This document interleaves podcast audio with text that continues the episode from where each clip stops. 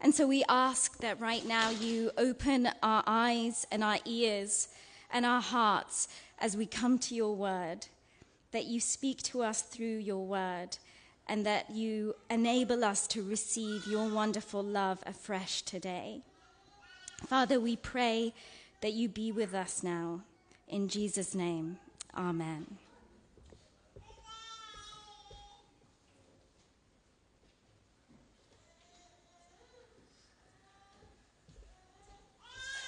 Okay, good morning. Um, we have two readings, scripture readings for this morning um, one from the Old Testament and the other from the New Testament. Our Old Testament reading is um, Psalm 82, a psalm of Asaph. God presides in the great assembly, He renders judgment among the gods. How long will you defend the unjust and show partiality to the wicked? Defend the weak and the fatherless Uphold the cause of the poor and the oppressed. Rescue the weak and the needy. Deliver them from the hand of the wicked. The gods know nothing, they understand nothing. They walk about in darkness. All the foundations of the earth are shaken. I said, You are gods, you are all sons of the Most High, but you will die like mere mortals. You will fall like every other ruler. Rise up, O God, judge the earth, for all the nations are your inheritance. Our New Testament reading is John 10 22 through 39. Then came the festival of dedication at Jerusalem. It was winter, and Jesus was in the temple courts walking in Solomon's colonnade. The Jews who were there gathered around him, saying, How long will you keep us in suspense? If you are the Messiah, tell us plainly. Jesus answered, I did tell you, but you do not believe. The works I do in my Father's name testify about me, but you do not believe me because you are not my sheep. My sheep listen to my voice. I know them, and they follow me. I give them eternal life, and they shall never perish. No one will snatch them out of my hand. My Father, who has given them to me is greater than all. No one can snatch them out of my Father's hand. I and the Father are one. Again, his Jewish opponents picked up stones to stone him, but Jesus said to them, I have shown you many good works from the Father. For which of these do you stone me? We are stoning you for any we are not stoning you for any good work, they replied, but for blasphemy, because you, a mere man, claim to be God. Jesus answered them, Is it not written in your law, I have said, You are gods? If he called them gods, to whom the word of God came, and scripture cannot be set aside, what about the one whom the Father set apart as his very, as his very own and sent him into the world? Why then do you accuse me of blasphemy because I said, I am God's Son? Do not believe me unless I do the works of my Father. But if I do them, even though you do not believe me, believe the works, that you may know and understand that the Father is in me, and I in the Father. Again they tried to seize him, but he escaped their grasp. This is the word of the Lord. Thanks be to God.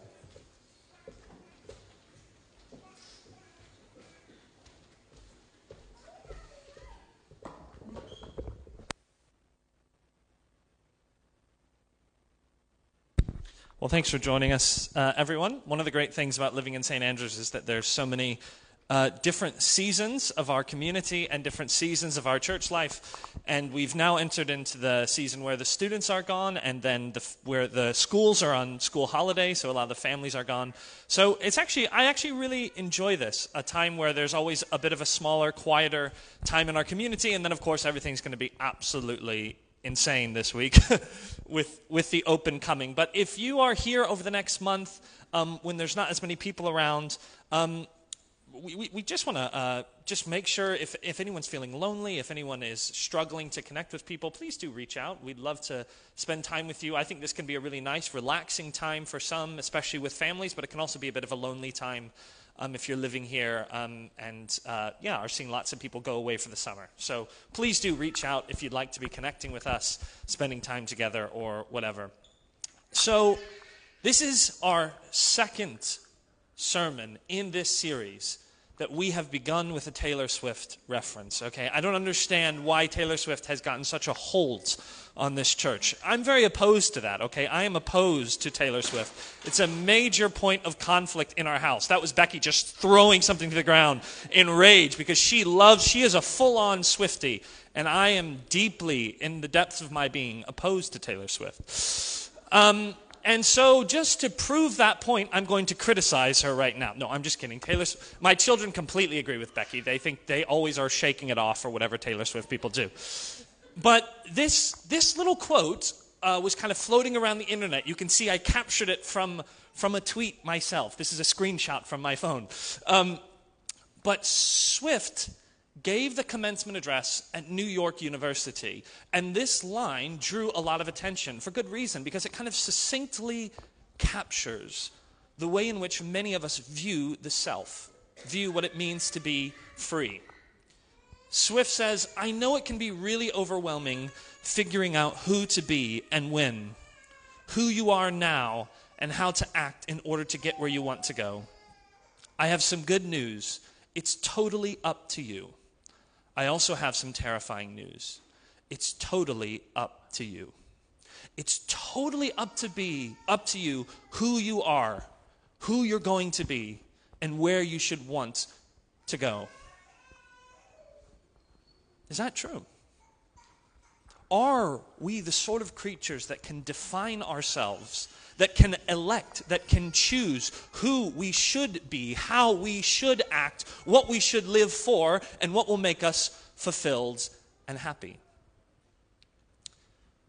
We might intuitively say yes.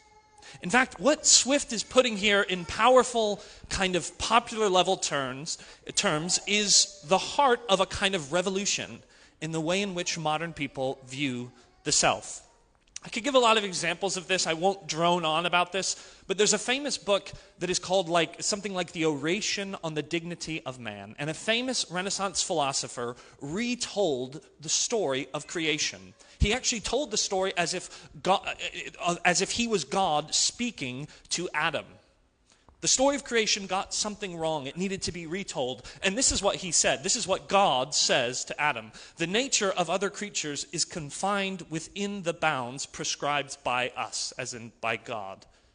But you, humans, who are confined by no limits, shall determine for yourself your own nature in accordance with your own free will. What he was saying is if we're really going to be free, we have to, just like Swift said, be able to decide decide who we are, decide what will make us happy.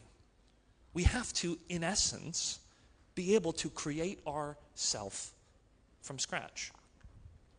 Karl Marx made it even clearer, and he's just an example of, again, this kind of modern view of the self. It says, a being, a person, anything only considers himself independent when he stands on his own feet. And he only stands on his own feet when he owes his existence to himself whereas a man who lives by the grace of another is dependent.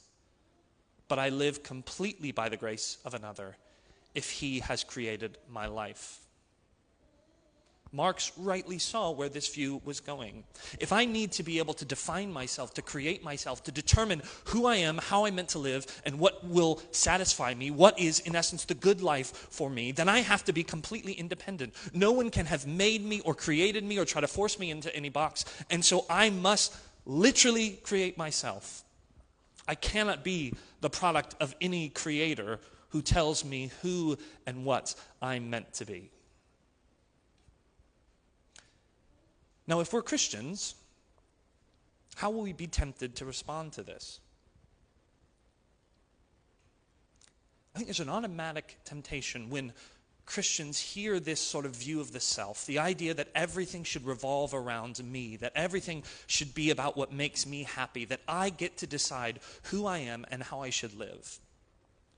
Christians are tempted to respond very negatively. To say, it's not about you, it's about God. It's not about your glory, it's about His. They might even be tempted to say, in fact, um, it's not up to you how you should live, you're sinful. and you can't save yourself. We're tempted to think that the problem with modern man is he has too high a view of his own humanity, and he needs to be brought down to earth. There's something to that, but I suspect that it's also somewhat misguided. And the reason is quite simple. What is the product of this modern view of the self? What results from a culture which says, do anything that makes you happy. Don't let anyone tell you how should, you should live. Don't let anyone tell you what your obligations are or what you should do. You need to do whatever satisfies you. Create yourself from scratch. Don't listen to tradition. Don't listen to the past. Do whatever feels good. What's the result? Is the result people that are incredibly fulfilled and happy and self satisfied and healthy? There was a really interesting article that my wife sent me in The Guardian this week. And there's a lot of different components to it. It was about kind of alternative approaches to medicine in the UK. And some of it were things that seem strange to me that I don't really understand. So I'm not endorsing this article per se. But what was super fascinating is that it says there is a rise across the UK of what's called something like social prescribing. In other words, people are going not with mental illness per se, with physical illnesses. They're going to their GP, and part of the prescription the GP offers is he prescribes them you need to join an art class, you need to join a walking group, you need to join a table tennis club. That was one of the examples. You need to play ping pong. This is a serious thing. Why? Isn't it weird that that needs to be prescribed? What stopped them before from going out and joining an art class, joining a walking group, joining a, a table tennis club? Seriously, what stopped them? Only one thing, right? What stopped them? Their freedom. They didn't, at some part of themselves, want to. They made different choices. They chose to stay in and watch television. They chose to become addicted to social media. They chose to withdraw from people around them to such an extent that going out and joining a social group seems terrifying and difficult and frightening, and they couldn't bring themselves to do it. And I'm not judging someone. We are all like this, aren't we? Every one of us. We all, by our own free choices, have created society through no one's fault but our own, where we're increasingly isolated, disconnected, unhappy, dissatisfied the command to be whoever you want and to do whatever makes you happy has left most of us filled with some sense that we are not living up, that something's wrong with us, that we aren't attaining our potential, that we're a failure, and that we can't escape on our own. So while I think it's true to say that to say that I can be a God, that I can create myself, is sinful, I don't think it's thinking too much of humans. In a weird way, it's thinking too little of them. Jesus says something very, very strange in this passage. He cites Psalm 82 and he says, I have said to you, you are gods. The ones to whom the word of God came are called by the psalmists gods. What does that mean? Well, Jews and Christians all throughout uh, history have interpreted this verse, this verse in more or less the same way. And that idea that those to whom the word, that the, the, the people that are being referred to here are those to whom the word of God came, is part of the key. That that little passage in Psalm 82 6, that you were meant to be sons of the Most High, but you will die like mortals, is basically a retelling of the whole story of the Old Testament in one verse. What is the story of the garden? God creates lovingly Adam and Eve, and he makes them in the image of God. He makes them in the likeness of God. The idea is not that he literally makes them God, but that he makes them God like. And he intends them to share by gift in what he has originally by right. He wants his own, the character of his own life, a life that is harmonious, that is beautiful, that fits together, and that will never end, to be shared with these people. And his word, his commands, everything he asks them to do is just the way in which they can share in that sort of divine life as a creature. And yet, what do they do? They reject his command and they choose a different way. Why? Because they want to be gods. They want to be like God, knowing the difference between good and evil. What that probably really means is they want to be able to, to define good and evil for themselves. They want to be able to make their own nature. Say, I know what makes me happy, you don't. So they reject his offer of life, and to secure themselves, they choose something else, but against their intentions, it leads to death. But then Jewish and Christians have noted all throughout the history, and this seems to be what's in Jesus' mind here. The same thing happens again, only now it happens with the people called Israel. Israel is slaves. They're living a life that is almost like a living death, oppressed by a foreign people, and God rescues them. He saves them, and He says, I'm going to lead you into a land of milk and honey, honey where I will be your God, and you will be my people. You'll be living life as it meant, it's meant to be lived. There'll be methods to eliminate intractable poverty. There'll be justice for all, even the poor and oppressed. Life will be returning to the way it was meant to be. And he gives them a law. He speaks another word. And that law isn't to oppress them or to judge them or to cramp them down, it's to let them share in this sort of life. And the whole way, the, if you read this law in the Old Testament, particularly a book like Deuteronomy, the whole book of Deuteronomy is about two ways the way that leads to life, which is what God asks of the people, and the way that leads to death. It's constantly a question will you choose life or will you choose death? And even before God has finished writing the laws, he's at the top of the mountain giving the law, at the bottom of the mountain, Israel has already chosen death. They make a golden calf. Why? In a weird, slightly different way, they're repeating the exact same sin of Adam and Eve. They're looking at the top of the mountain and they're seeing this mighty God who is transcendent and there's fire and he's getting to define the way to life. And they're saying, no, we need something more controllable. We need an idol who doesn't tell us what to do, but who we can tell what to do. We need to be in control of the divine. In short, just like Marx, just like Adam and Eve, we need to have a divine freedom to say who we are and how we should live. And Jesus, interesting. Oh, oh yeah, before we move on from the psalm, what then are they condemned for? That's what's really interesting to me.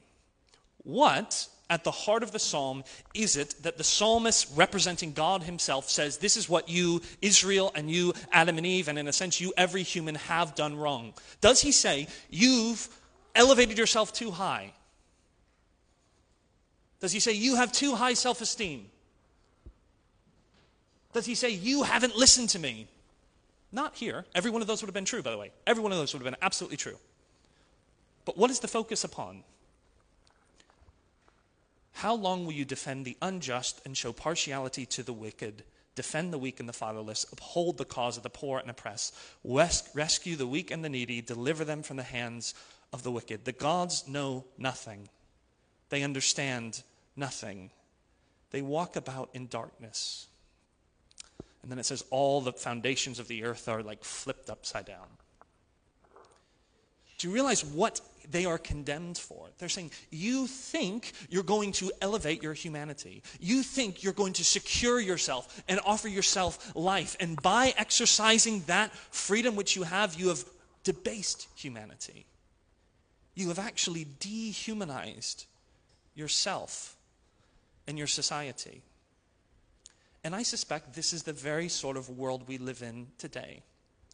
A world in which, by giving into our freedom, thinking this will give us an almost godlike power and elevate us to the skies, we've actually created a, a profoundly inhumane world. An inhumane world that is even worse for the poor and the oppressed. And look, if I started giving examples of this, I think it would sound almost too obvious and too easy. Um, and it would sound like I'm sort of playing to, the, playing to the audience. But let's just think for one second. I mean, as Westerners, the clothes we choose to buy, the things we choose to eat, the cars we choose to drive, the lifestyles we have promise us freedom, self actualization, what will make us happy, and they rely upon people round the world being poor and oppressed. We are free. You know, there's, there's a brilliant book by Richard Bauckham, former New Testament professor here, and he talks about how the car is the kind of symbol of modern freedom. Whenever you look at a car, I'm not a car person, I don't care about cars, but you know, whenever you look at a, at a car commercial, where is the car? The car's usually like off in the highlands somewhere. Do you know what I mean? And like it's like Highland coos running around, and the car's like going through the spinning around the highlands. It's a symbol of freedom. I can be whoever I want. I can go whatever I want. You know, get my motorcycle. Yeah, whatever. I, I hate that, but that's what it promises. But what he points out is what kind of world does a world dominated by cars create? It creates a world where motorways cut right through the middle of cities. And communities that used to be walkable increasingly are less so. Creates a world where, where public transit is increasingly less regular because so many people are going around by cars. It increases a world where that very environment you see in the commercials is more and more hard to find because we put car parks everywhere. In other words, this symbol of freedom ends up in some ways inhibiting the ability of us to have the sort of life that so many of us long for. And that's what the psalmist thinks is at issue here. You are choosing what promises you life, but actually leads to a sort of living death. This week, in the Scotsman. I don't want to talk too much about the internet, but it is such a clear examples of this, isn't it? They did a study, and ki- the kids in Scotland that spend the most time online are the least happy. It's such, a, it's such a clear example of it because we all know this in our own lives. When you are tired after a long day of work, nothing sounds better than turning on Netflix, getting on social media, flipping through BBC Sports or whatever you prefer. And oftentimes, nothing leaves you more dead inside, more exhausted at the end of the night than that free choice of what you thought would make you happy.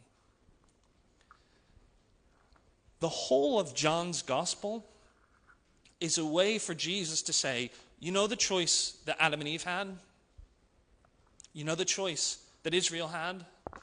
It's the exact same choice that you, my hearers, have today. And in essence, it's the exact same choice every single human creature all throughout history has. He says, You know how they heard a word from Moses, which was the word that would lead them to life? That's what my words are doing. And he says, What is at issue is whether you will die, live this sort of living death, or whether you will listen to my voice, follow me and enter into eternal life that shall never perish. See, just to be clear, when Jesus says, You are gods, he's not somehow saying, You're just as godlike as me.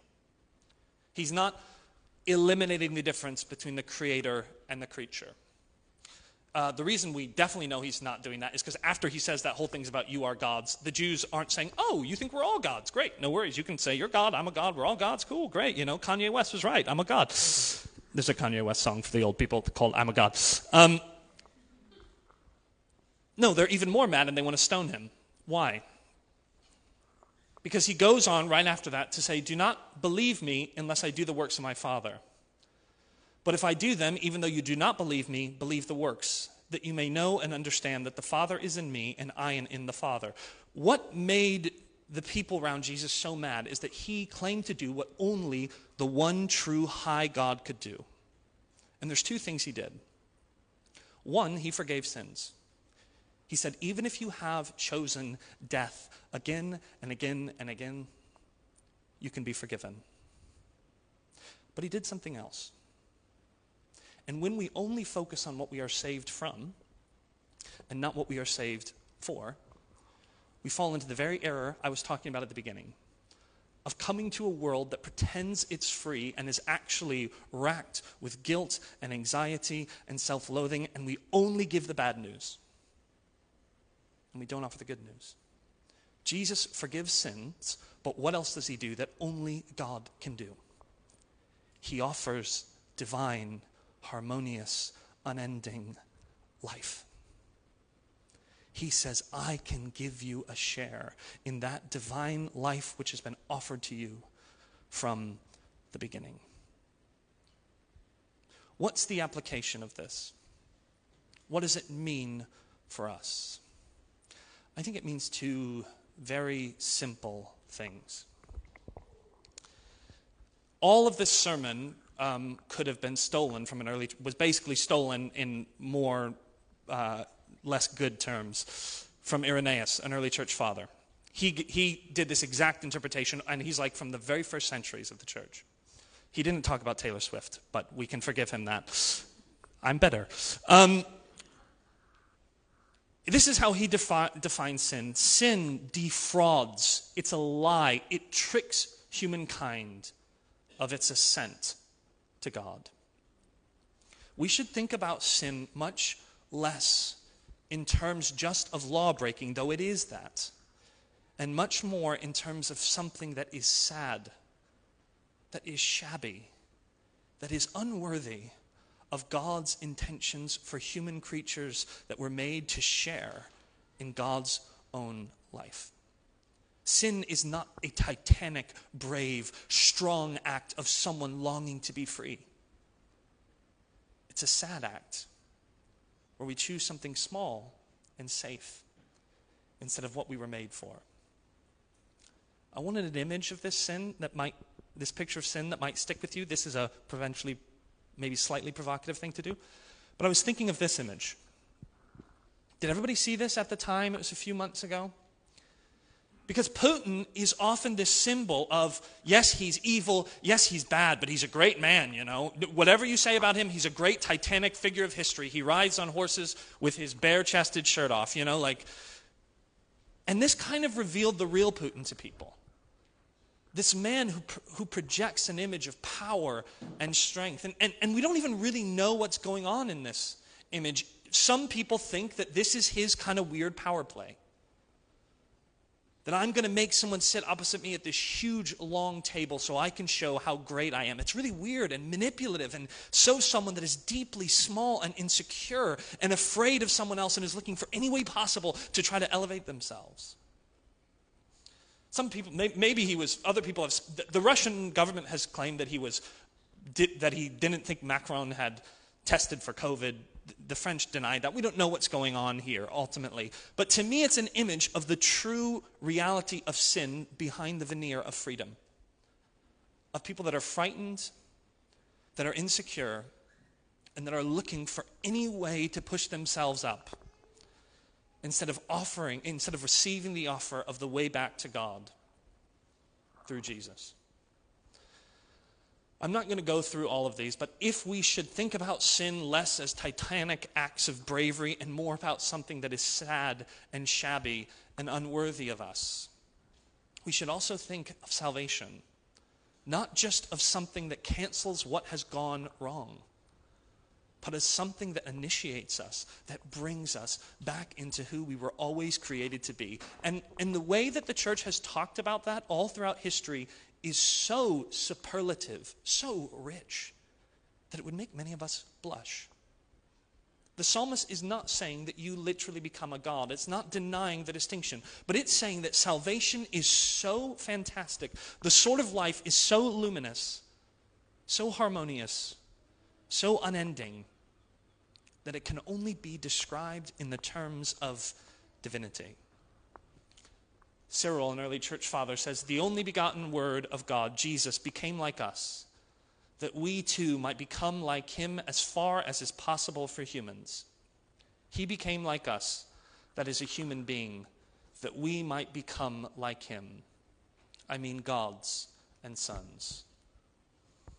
Hundreds of years later, Someone in the Reformation named Calvin said, The end of the gospel is to render us eventually conformable to God, and if we may so speak, to deify us. And in the last century, C.S. Lewis says, it is a serious thing to live in a society of possible gods and goddesses.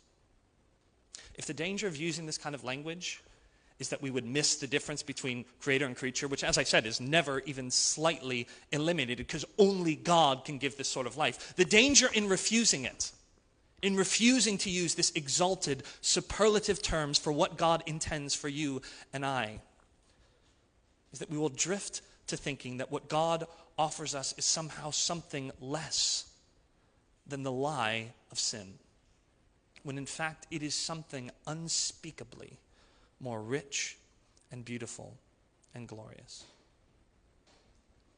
The final thought is this there should be one huge question hanging over this whole thing.